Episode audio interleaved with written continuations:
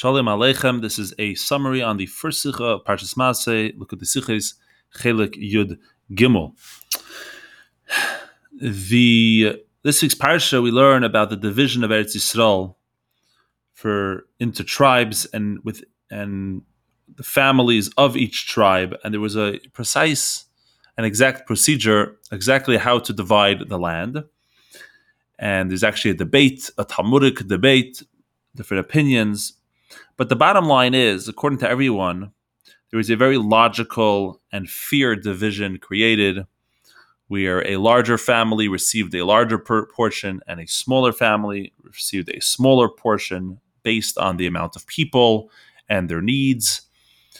As well as, according to some opinions, the tribes, the division between the tribes was also done in a fair manner, in such a way that the greater and larger tribe should have a greater portion than a smaller tribe, etc. However, the Torah demanded and gave a mitzvah that not only this is not enough to simply and logically divide the land Rather, you need to have it done through the act of God, totally beyond human reason, which is essentially a lottery. We are a in two different baskets, one describing the tribe, the other one describing the um, the strip of land, and so too within the families themselves we have in the pasuk v'hisnachaltem sa'aretz begoydol limishpachaysechem that you divide up the families with a goydol through a goydol. And these two things don't seem to necessarily go together so well. Why do you need both? Why do you need both? If you're depending upon a goydol, depend upon a goydol. You're dividing it up, and then you need the goydol, you need the lottery to match your division in order for it to work. Why would the Torah make both. And uh,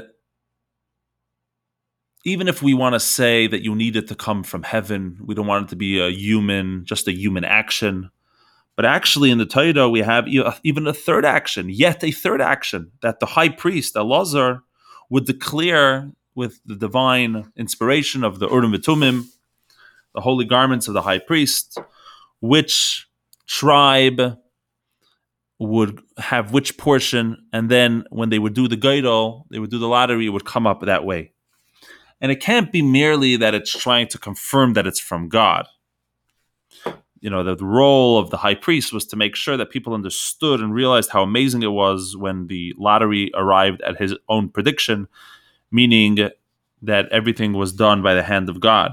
Because actually, as Rashi explains, proving it from the verses, the Geidel itself, the lottery itself, called out with a voice saying that this portion should go to this person. And therefore, if it was about confirmation that it's from God, there was no need for Elazar, the high priest.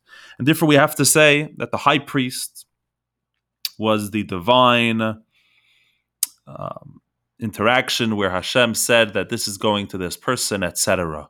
What role, and we're back to square one, why was it key? Why was it important to have a lottery, which was seemingly not necessary?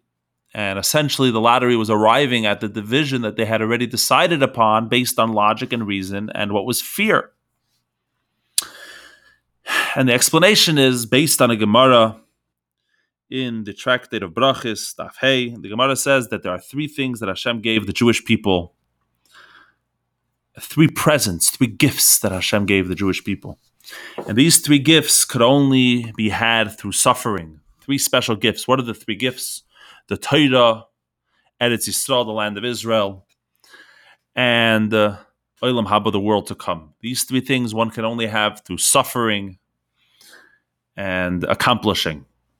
But these are the gifts that Hakadosh Baruch Hu, that Hashem gave the Jewish people and we see the fact that it refers to the to, to Eretz Yisrael and the Torah as a gift, that it's connected, a gift from God is the key, is going to be the key to understanding why having a Geidol is so important. And the way to understand it by the land of Israel is by understanding it in the world of Torah. because it says that God gave three gifts to the Jewish people. How is it by the Torah? So by the Torah, we find that the Jews inherited the Torah. It's a the heritage, the inheritance of the congregation of Jacob. That's one verse. The Talmud famously says that therefore it is forbidden for non-Jews to study the Torah for the sake of Torah study, because that is like theft of the intellectual property of the Jewish people. This is not the time for that discussion. But why? Where do you see that it's the property of the Jewish people? The Talmud learns Meirasha Kehilas Yaakov is it an it is an inherit, inheritance for the congregation of Jacob. So we see it's an inheritance. We find that it's a sale, it's a purchase, it's a sale. We find it in many places. Hashem says, "I've sold the Jewish people the Torah. I've given them the most beautiful. I've sold them the most beautiful product." And lastly, as we've been discussing, it's a gift from God, the Torah. And the distinction that is made is the following that the concept of having the Torah through as an inheritance is the part the fact that the Torah belongs to every single Jew, which is why every single Jew is obligated to study Torah every single day, whether a lot or a little. You have to study something. Every Jew has a letter in the Torah. Every Jew owns the Torah. Then there's the part of the Torah which is like a sale. A sale is how much is purchasing power. Based on how much you invest, is how much you get back. If you work hard in Torah, you're going to have more Torah than someone else. This is the challenge in life that a person should study and understand and internalize and become one with the Torah and try to purchase as much Torah as they can.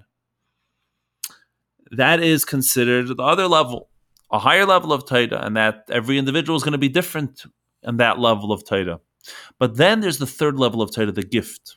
The common denominator between Torah being a Yerusha, an inheritance, and Torah being a merchandise, a purchase, is that in the end of the day, it's coming, the person who's receiving this item, it comes from their identity. It's connected to their identity.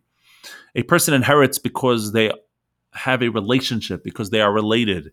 A person receives the thing because they bought the object, they invested in the object, versus a gift comes entirely and exclusively from the giver, which shows on something which could perhaps be a greater gift, that it's totally unrelated to the receiver of the gift. It's that the giver, the gifter of the gift, wants to give his gift.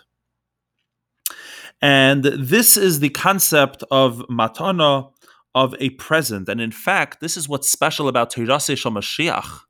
The Torah of Mashiach is going to be the gift of Torah. That after we accomplish everything that we have are meant to accomplish, and historically the Jewish people over thousands of years have developed the Torah in such an unbelievable way. Now Mashiach's going to come and gift to us the third and highest level of the Torah that we should understand the Torah as it is from Hashem's perspective, give us a whole new depth that we could never possibly imagine in the Torah, which is why in the prayer we say, and it's from the Mishnah, we say, hashem may it be the will of God, that Hashem should rebuild the temple, and when Hashem rebuilds the temple, He's going to give us our portion, everything we accomplished in, in your Torah, in Hashem's Torah, that we're going to have this highest level of Torah. And this is the same exact concept we find as well. It's the same thing when it comes to the land of Israel, that the land of Israel represents the revelation of godliness in this world. And this idea that in a physical, material world should shine godliness in a revealed fashion, this is the ultimate, one of the ultimate gifts of God. It says Hashem gave three gifts to the Jewish people. And that is why it wasn't enough for us logically and with reason to divide up the land. There had to be an element, even though even though the guide or the lottery would come to the same conclusion, but it's taking things to the next level. It's saying that it's not that the land of Israel is something that you understand and you arrive at with reason. It's something that Hashem gives you as a present, totally beyond anything that you could have accomplished on your own. And that is the true and deep significance of doing the lottery, that we should realize how precious and special Eretz Yisrael is, that this is the special gift of Hashem to the Jewish people.